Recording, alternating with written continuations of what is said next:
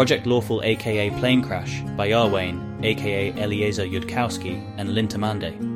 Thread 4 Project Lawful and Their Oblivious Boyfriend. Episode 100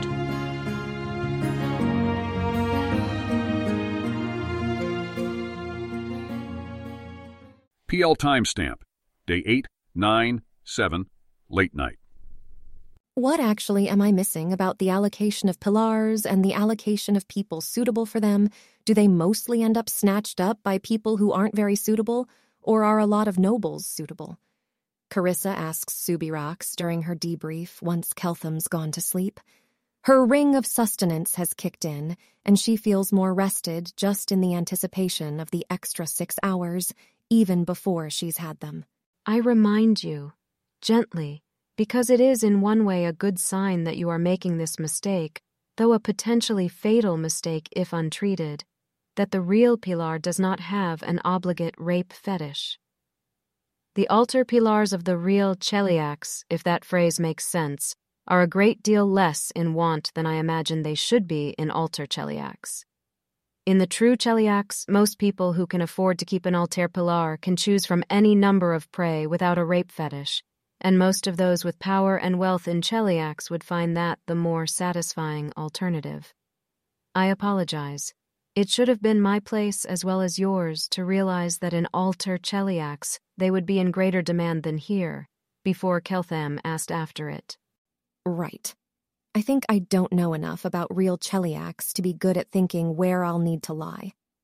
Before Keltham, I rather intended to run my magic shop and never leave it and not come to any one powerful's attention, in significant part because they might rape me, though, also because they might murder me, and I'm not sure if that was a fault of mine or a cost Cheliax is paying because it's cheaper than other ways of getting tyranny, or if someone would have at some point corrected me in that.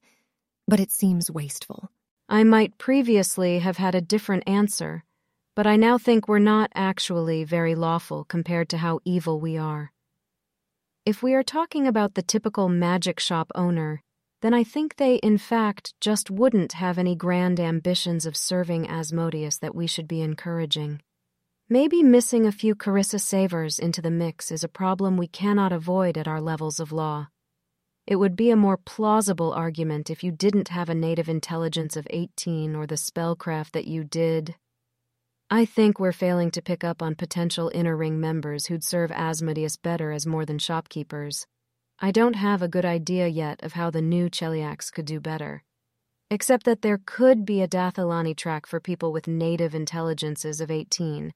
And then, something about Keltham strikes me as not the type to hide in his magic shop and never come to anyone's attention. But I could not begin to guess which portion of law that represents. I think a lot of the real answer is that the real Cheliax is just not very organized by Dath Ilani standards. We aren't sweeping peasant villages for altar pillars and training the most attractive and intelligent ones for sale to the highest bidders that might make a more Asmodean use of them, because we simply aren't rich enough to afford infrastructure like that. Keltham has a bizarre attitude towards being deterred from doing things which might or might not have an evil Dath Ilani equivalent, and which actually seems important to figure out. I worry it's close to the fragment of law where he wouldn't just be a shopkeeper. If it's law, you're going to have to figure it out. Or maybe Asmodia. The only way I can make headway on it myself is by imagining that Dath Ilan shaped Keltham from childhood not to become his evil self in ways hidden from him. We may be doing the equivalent of wandering through a dungeon laid in his mind to prevent his escape, and wondering why there are so many traps lying around. Where did they come from? Who would put a spike pit there? Rings, partially true. He said a bunch of things about how he only cares what civilization would think of him in the sense that civilization is sensible, but I think it's why the possibility that we're specifically trying to get him to do things his civilization would abhor looms so large. I think Dathilan would be incredibly hostile to anyone, actually. Evil, and he admits it, tried quite hard to make sure he never learned he likes hurting people during sex. The law part is separate from that, though. If I were to take a stab at it, I'd say that If everyone will predictably not choose their course of action based on threats, then there's no point issuing them, so Dath Ilan worked incredibly hard to make everyone believe about themselves and about everyone else that they predictably won't choose their course of action based on threats. Which is just false of normal humans, but maybe they managed to make it true enough about Dath Ilani. Subirachs doesn't see where Sevar is going with this. Subirachs is not currently having detect thoughts run on Sevar. It doesn't seem important enough, and security burns a lot of those spells in Project Lawful. But maybe she's only meant to serve as a listening pet to the chosen of Asmodeus at this point. If my bedroom partners were immune to threats, they would be less fun in many ways, but that would leave enough forms of fun left to still take them. Jacint ventures. Being immune to threats, if that could be done, is not the same as being able to avoid reacting to pain in interesting ways. Nod. And also, it's only a threat in the relevant sense, I think, if it's costly to do, and you're doing it anyway as follow through on the commitment, made in the hope you wouldn't have to pay it. Like, that we will flog thieves, that's a threat, because no one wants to expend all the resources tracking down and flogging the thieves. But if we didn't, then there'd be lots of them. If you say, I want to torture people to death, I just enjoy it. It's fun. But for reasons of maintaining a functioning organization, I commit to restraining unless you betray me. At which point, I'll do the thing I want to do. Not a threat. I think. I should run this by Asmodia, but Keltham's built off it at a very deep level, and it might be an edge. Evil Dath Ilan has that we can credibly promise punishment even to the kind of entity that doesn't respond to threats, as long as we're doing it because we genuinely love and enjoy it. My mind's picture of Keltham's civilization reacts by turning all our lands into fire and ash, if they can, or turning their own lands to fire and ash if they cannot. But perhaps I attribute too much pride to them. The Most High would know for certain how gods would see it. I think you're right about Dath Ilan's civilization. It has built itself into something that will destroy us, or destroy itself on contact. It can't live alongside anyone whose values are sufficiently different. I hope that's not true of Keltham's civilization. I don't want to lose him like that. I hope that even once it breaks, he'll look at us and see something that he is willing to live in the same world as. Maybe he won't, and then we kill him. And the only way she can protect him is by changing his mind. Or if she's wrong to think that Cheliax would win, then the only way she can protect the whole world is by changing his mind. Well, fine then, she'll do that. We are not forbidden to kill him. We are forbidden to maledict him. So it amounts to giving him to Abadar and thence to Osirion, and we can't keep him prisoner here either. Whatever game is occurring, Asmodeus has not allowed us any easy lesser victories in it. Oh, well, Abadar doesn't want the world reduced to fire and ash either, right? Nethys might. Cayden Cailean probably doesn't. If this were an Eero which god got their preferred outcome would depend on which romantic interest Keltham ended up most favouring. It's probably for the best that Keltham hasn't thought to mention that to anyone yet. Can we kill Nethys? We can't even maledict Ione, and if she revives in Nethys's grand temple in Sothis, knowing what she already knows of law and Keltham, maybe the Most High would contradict my interpretation. In fact, I rather suspect she would. It is not the place of seven the circle priestesses to set their wits against those of gods. But to me, it feels as if we are being told, maybe even by tropes, to submit and play the game that was set for us. Win Keltham by playing fair and possessing that which appeals most to him. Playing fair would be taking it much too far. Keltham does not seem to think that particularly lawful, and I'm quite sure it's not evil civilization's hypothetical policy toward things that really, really want to minimize your utility function unless you pay them $5, and which totally didn't get there by strategic self-modification, no really, is in fact to pay any costs required to remove them from reality. You could rationalize it by saying that you expect most of those entities did get there by strategic self-modification, even if they say otherwise, or via some error that their ancestors are less likely to make, if it's obvious that's how most of the potential victims will respond. But that's only part of the reason. The other part is that if you're finding yourself inside horrible broken counterfactuals that shouldn't exist in the first place, and some bastards went and fucked up actual reality, well, even the keepers did start out as human at one point, so fuck all those aforesaid bastards. PL timestamp, day 8, 9, 7, late night, yes, still. Usually when security suddenly comes for you in the middle of the night while you're catching up on your project's paperwork, the scenario in which this happens is a lot more scary than the one Carissa Sevar is confronting right now. The security usually isn't kneeling to you with their head bowed, for one thing. No, actually, that is stressful because he must have fucked up something badly enough. He's not sure if the low punishment rules still apply. What? My name is Olegario, Fifth Circle mm, Conjuration Specialist. I was the security who watched over Subirachs's office while you spoke to her of your thoughts on creating a place for Dath Ilani in hell. I fear hell. If it is not heresy to do so, and offends not queen nor church nor hell, I would offer my allegiance to you in hopes of receiving whatever place in hell there may be for the vassals of Dath Ilani who are not Dath Ilani themselves. Oh. Well, there's going to be a lot of that if she really does build something that's able to use more of people than the rest of hell is building. Or even if she doesn't, but people hold out hope that she might. She feels dizzy. It feels like somehow, even though the stakes were plainly high enough for a god war, they just keep getting higher. She has to win Keltham, or he'll set up a civilization built off one that would destroy them if it could. She has to fix hell, or possibly billions of people will go there and get weaker because no one knows how to use them. Caring about other people is pathetic, but it's sort of allowed if they belong to you, which is precisely what he's offering. Or it could be a test. But if it's a test, she's not sure what it's testing. It isn't heretical to make agreements that explicitly specify themselves to hold as long as they displease none of the church or the queen or hell itself. It approximately can't be. It could be Abrogail. Volunteers the part of her brain that seems to have assigned itself the role of declaring that everything and everyone could be Abrogail. She takes a moment to think. That's probably terrifying to him, but you're supposed to take a moment to think if you're doing anything actually serious, and this is incredibly serious. If it offends not church, nor queen, nor hell, I accept your allegiance, she says, though I'll have to build evil Dath Ilan before I can even begin to guess the use it will have for its vassals.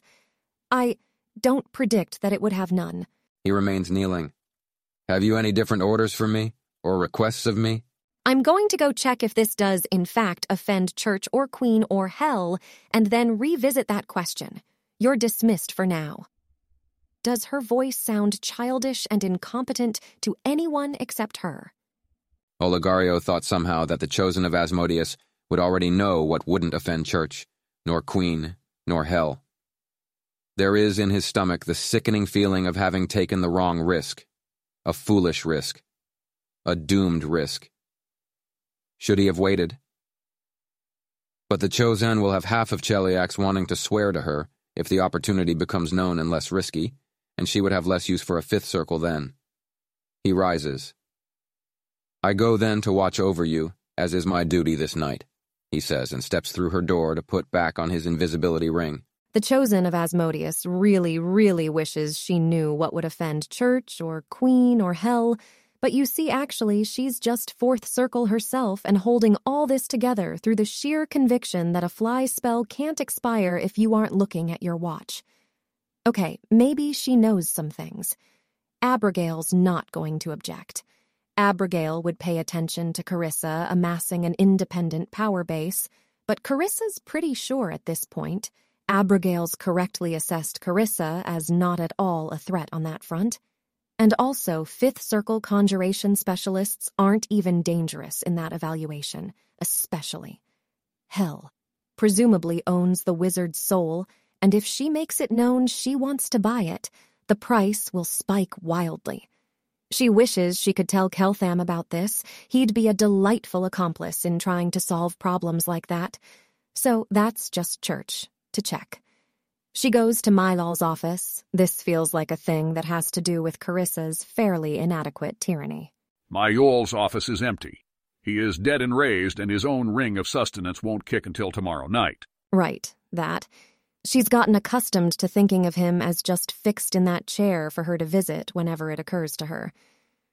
Subirachs hasn't died recently. She should be up. She is always ready, if perhaps a bit nervous at this point, to receive the chosen of Asmodeus again. Carissa recounts what happened. I expect it might come up again. My not alarming Her Magistrix is between us, I understand, but would anything I might do inspire concern from the Church? Yes. Quite a lot of concern, actually. I think this is a matter for the Most High, period. Understood. I regret my error in underestimating its seriousness. Should I write to her or should you? Jacint sighs. What was she thinking? What was he thinking? Was anyone, including herself, actually thinking at any point?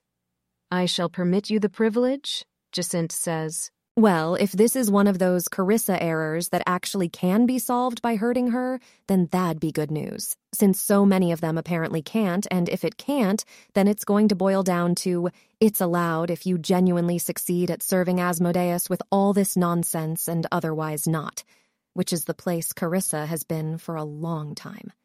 And she has tomorrow off. There's that.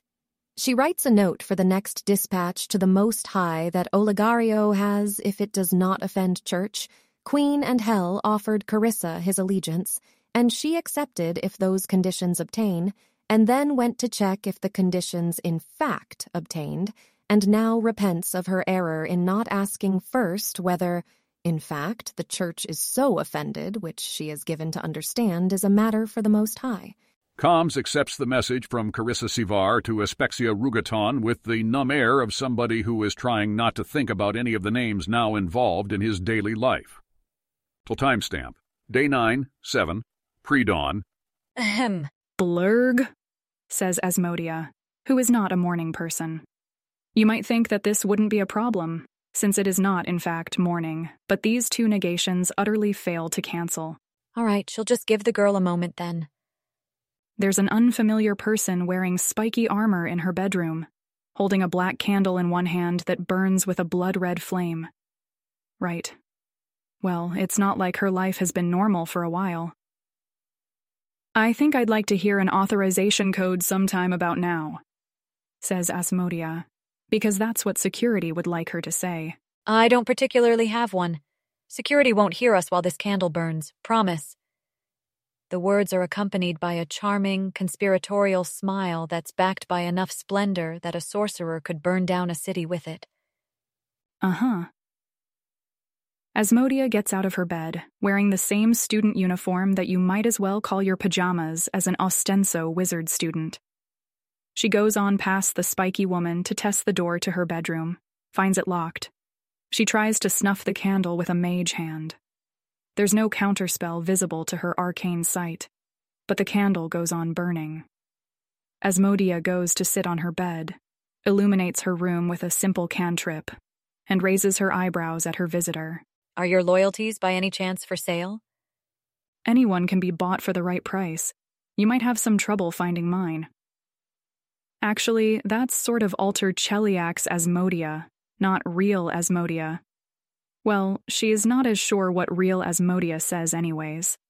That would require actual thinking, and it's way too early in the morning.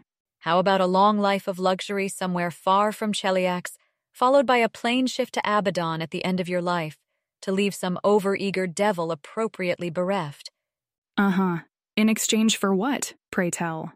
Asmodia's thoughts show that, first of all, she's pretty sure this is a test, Second, that's not even much better than the offer she already got from the Most High. And third, Asmodia's thoughts abruptly cut out. Now that is truly interesting. Not that Asmodia was being particularly boring in the first place. Teaching the law you've learned, somewhere far from Cheliax, to patrons who reward with more than a simple surcease of punishment. The mysterious visitor ventures. Thank you, blatant loyalty test. I'd like to get back to sleep now so I can prepare spells tomorrow. And oh, by the way, do my important job for Cheliax. Did somebody miss the part where I just said under Keltham's truth spell that I want the project to be able to continue doing what it's doing? I suppose I can't blame you for thinking this a test. Well, consider yourself to be tested on your answer to this. Why wouldn't you take the offer if it was real? In case someone, somewhere, cares about me more than that. You didn't significantly outbid Aspexia Rugatonn. I'm having more fun than I've ever had in my life doing what I'm currently doing. I would actually like to see the project continue its work, and my trying to go anywhere Keltham can't flirt with me is prohibited by factors I have no reason to think you're cleared to know about. May I go back to sleep now? One last question. How is it possible that you are concealing some of your thoughts from me? It simply shouldn't be possible to mentally enforce a suppression so complete, not against Eighth Circle sorcery. Oh, fuck it. She'd gotten so far without. Did she screw up somehow? Think too many opaque thoughts? Project lawful bullshit that you are not cleared to know about. Asmodia tries, just to see if that works. It does not, in fact, work. Asmodia gets Gorthoklek's authorization, hands it over. Okay, hell's bullshit you're not clear to know about. And I really hope for your sake that you were telling the truth about no other security listening. Because if you were lying about that, we're going to have to call them in to get the same orders now that you went and said all that out loud. Otherwise, get out of my bedroom, admit to your superior that you failed at running a convincing loyalty test, and take whatever punishment goes with that. And don't mention anything about my opaque thoughts in your report. Understood? She's feeling genuinely torn here between bowing her head submissively and saying, Understood, to see where this goes if it's allowed to keep running, and backhanding the child into hell, to be entertained there for a few hours before being raised. Understood? Asmodia repeats in a slightly sharper voice as she takes the authorization out of the obvious loyalty tester's hands. Understood, says Abrogail Thrune II, reigning queen of Cheliax, and bows her head submissively. She hasn't actually had a chance to consider the implications of Gorthoklek's authorization, which is not particularly written in such fashion as to exclude Abrogail Thrune from the scope of Hell's command. Abrogail would as soon not do anything with Asmodia she can't undo before she's had that chance to think, and this pathway does least. Besides, it potentially sets up an interesting reveal later. You say that, but I'm still waiting for you to not be here. If she insists. And suddenly there's nobody in her bedroom, without any magical phenomena or illusions having been particularly visible to her arcane sight. A slight prickle of unease pokes at Asmodia then. There are people in Cheliax who can do that. But not a lot of them, she thinks. Who knows what security actually gets up to, or what you can do with items. The whole thing seems kind of weird suddenly, in light of that weird ending. Was that a trope? Asmodia says out loud in her bedroom and goes outside to briefly report an appropriately censored version of the encounter to security. Security refuses to confirm or deny that a loyalty test occurred, but isn't particularly reacting as if to an unexpected invader. Huh. Well, whatever. Asmodia gets back to sleep. Well, timestamp, day 9, 7, morning. A long oval table has been set up on a rampart of the fortress, overlooking the ocean in one direction in another direction lit by the morning sun. At present, only five people are sitting here, all of whom have been spending too much time indoors of late.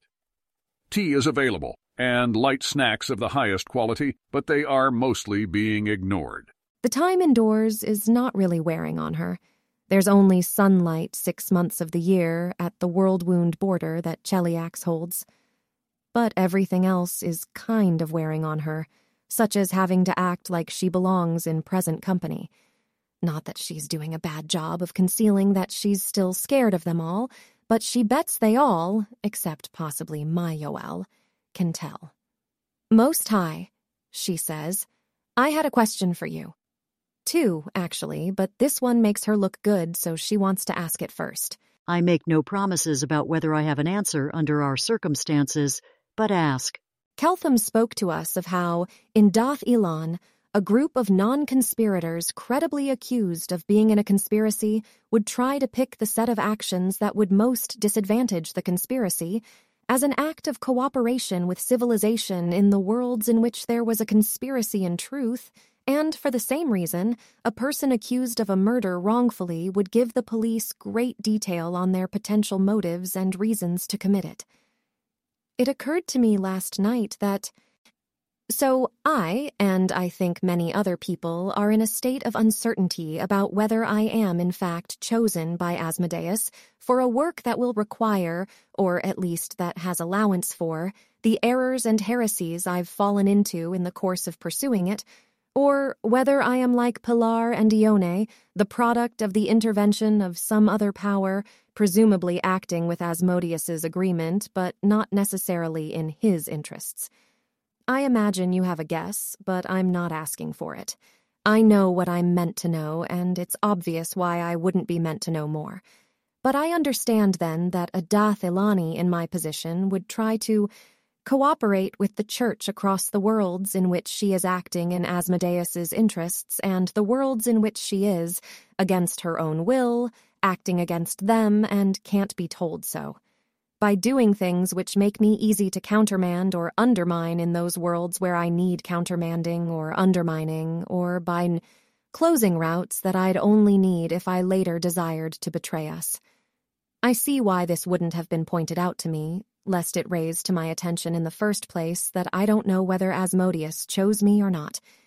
But now that I reasoned through it, is there by any chance a standard list of things I can do?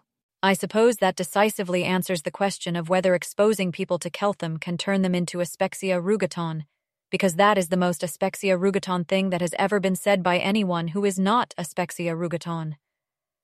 She's still keeping it professional and still won't be looking at Carissa's thoughts. Alas, your infernal majestrix, it is easier to sound like me than to be me. Sevar. When your thoughts become that complicated, it is time to simplify them if at all possible. You are no true Dath Ilani as yet. The first fundamental principle, in any case where Asmodeus's orders have been given, is to follow Asmodeus's orders. I'm not sure you appreciate the gift you are given in having orders you can follow. I must usually operate without them myself. Whatever the unclarity of his vision of the mortal realm, Asmodeus does balance across worlds like those you describe without the slightest difficulty. Perhaps, indeed, the orders to let you travel beyond Cheliax without selling your soul are to the advantage of some other god hoping to receive you from us. Or perhaps they are intended to let you wait on a higher soul price, and yet follow Keltham in some circumstance where you should and must, to Asmodeus's advantage. Suppose we can be confident that the first case was always the one that held, that it is only to some other god's advantage that you have freedom of travel.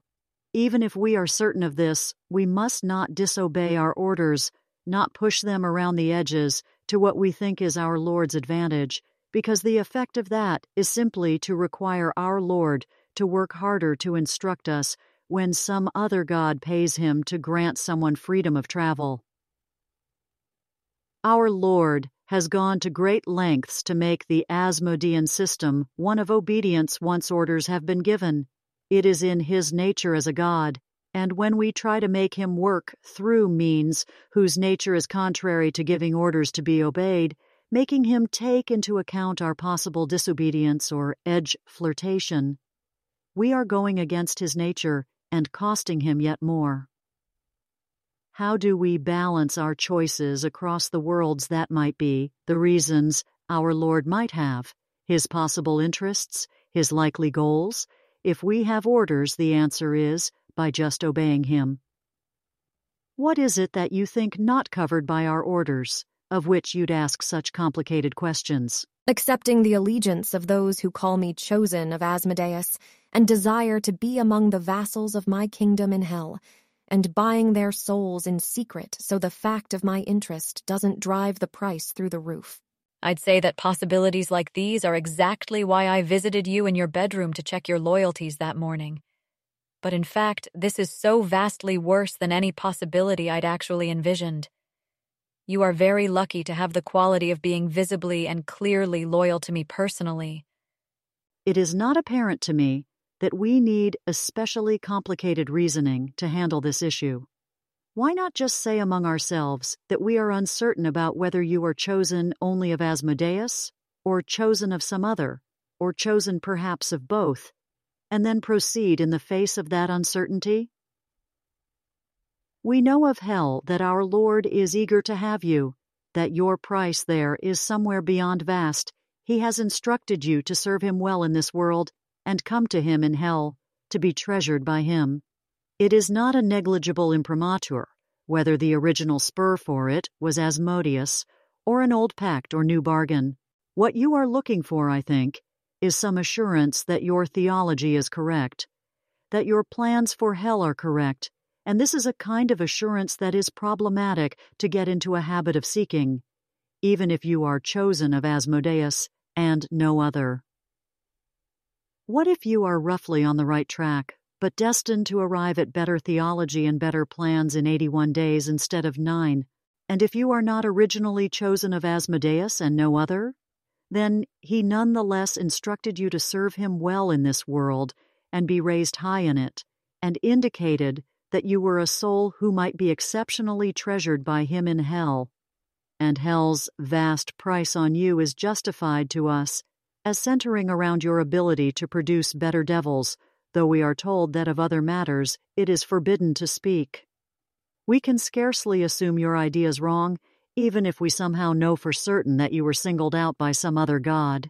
So, we must proceed regardless with care for the case where your plans make sense, and care for the case where they do not. You are loyal to us either way, for in either case, you are the Carissa Sevar that stands before me, and whose thoughts lie open to my examination. You do not need to play games against a version of yourself opposed to us, whose mind I cannot read. You are simply yourself, planning across two possibilities, and we can simplify away all the complications, of which Keltham spoke in his own case, where possible people he is dealing with have intentions and wills explicitly opposed to their other possible selves. It is all too easy to introduce complications that sound like Aspexia Rugatonn. The true qualification for being her is being able to simplify away those complications that were not needed and introduce those that were missing. Yes, Most High. Probably she'd still be loyal if she knew some other god had chosen her. She hates Nethys and doesn't think much of Cayden Cailean. Most people apparently aren't loyal when they have options, but probably she'd still be loyal even if she knew for sure and doesn't need to play against a traitor. She would never be. Aspexia notes the rather visible absence of Abadar and Irori from Sevar's consideration after she was told to stay out of Axis and not to think herself Irori, and has fallen in love with Abadar's cleric. Aspexia hesitates, though, to inquire further of Sevar upon those two right at this moment. Sevar is making progress herself, in some directions, even as she becomes more worrying within others. Neither does she remind Sevar that she was offered support in descending into cruelty, wickedness, and the darkness of her own soul, on which Sevar has not made much visible progress recently, they were instructed not to be proactive about that. A worrying sign, however. What does all that amount to in practice, though, as policy? I know what my first thought would be, but Keltham seems to think that I should not speak mine until others have spoken theirs. I see some amusing possibilities in the practice, maybe even useful ones. Maillol? Fuck Keltham. Seriously. No. It's a huge disaster and explosion waiting to happen, and strikes at the heart of the Chelish state itself. Tell Olegario no. Put the whole concept under real, actual, no rumors classification. Subirachs? Abrogail? I stand by my ordering. Subirachs? Allow absolutely no word of this to pass beyond the fortress walls, but within it, let the chosen do as she wills. She needs the practice. Sevar. It's a thing I want and can't possibly ever find in Axis, and I want it quite a lot. But it does seem to me like a terrible plan if I get out of hand in the future, and possible that I am, rather than finding the wickedness and cruelty I'm supposed to be looking for, mostly finding the high opinion of myself and enjoyment of power that aren't going to be sufficient for whatever I need to be cruel and wicked for. I could imagine myself getting eternally distracted from cruelty and wickedness by trying to do whatever seems most practical from where I presently stand and since where I presently stand is, as the heretic who is testing what happens when you don't punish people very much, I'd end up trapped in a set of results that you can reach from that start while only doing things that accumulate resources, and which is worse than the place I'd land if I was doing something better. So, I don't know, which is why I have referred the question to my betters if there were any doubt in my heart that my loyalty to you will survive any power at all I might attain, she adds to Abrogail, then I wouldn't do it. Because that seems like a great way to set myself on a course where I betray you eventually, or look tempted to, or even just look infuriatingly like I think I could get away with it. But there's no doubt in my heart there, and you can look as long as you'd like. Keeping it professional. Mostly. That was professionally necessary. Sometime later, dear. The way in which your thoughts change when I read them is not something you should be juggling right now. My own impulse would be to prohibit all such shifts of allegiances until we are sure there are any new places in hell to be had, and that all offers of such are aligned to the purposes of church and crown, perhaps required to be approved by them. I see possibilities of explosive disappointment here and Olegario's unilateral decision that these places are to be offered at the whim of individual Ilani to their vassals is one I do not recall approving. Aspexia, your decision? I yield it fully to you. This is very, very obviously a matter that impinges on Asmodeus's own fun. Realistically, the most important consideration here is Sevar herself. If Subirachs thinks that Sevar having her own fiefdom is likely to produce good effects on her spiritual development, all else must yield to that, provided we think that we can in fact restrict that information sufficiently tightly that it does not affect the rest of Cheliax. Abrogail? Maillol, fail your will save against my detect thoughts, and then think about whether it can in fact be done, given conditions on the project. I see. You will have those authorities then. Do not fail Cheliax in this, Maillol. Sevar, the Most High has spoken upon this matter of faith. Is that a yes? Those phrases were more consistent with a yes than a no, but also Abrogail likes playing games. And now we speak of politics, Your Majesty? No, dear.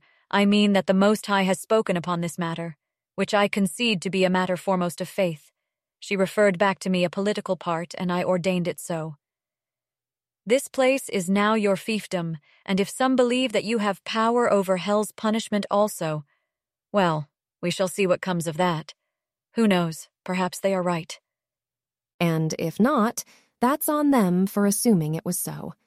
She does not squeal in delight, though probably to Abrogail she might as well have. She nods.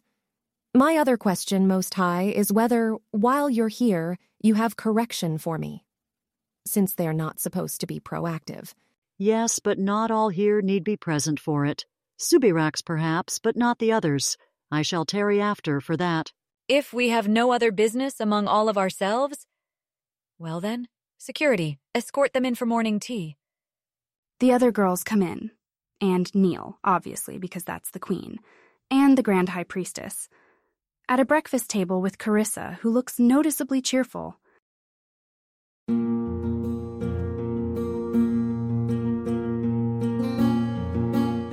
If you wish to support this AI reading and others like it, please visit patreon.com slash askwhocastsai. Any help is appreciated. And thank you to executive producer John Doe 7776059.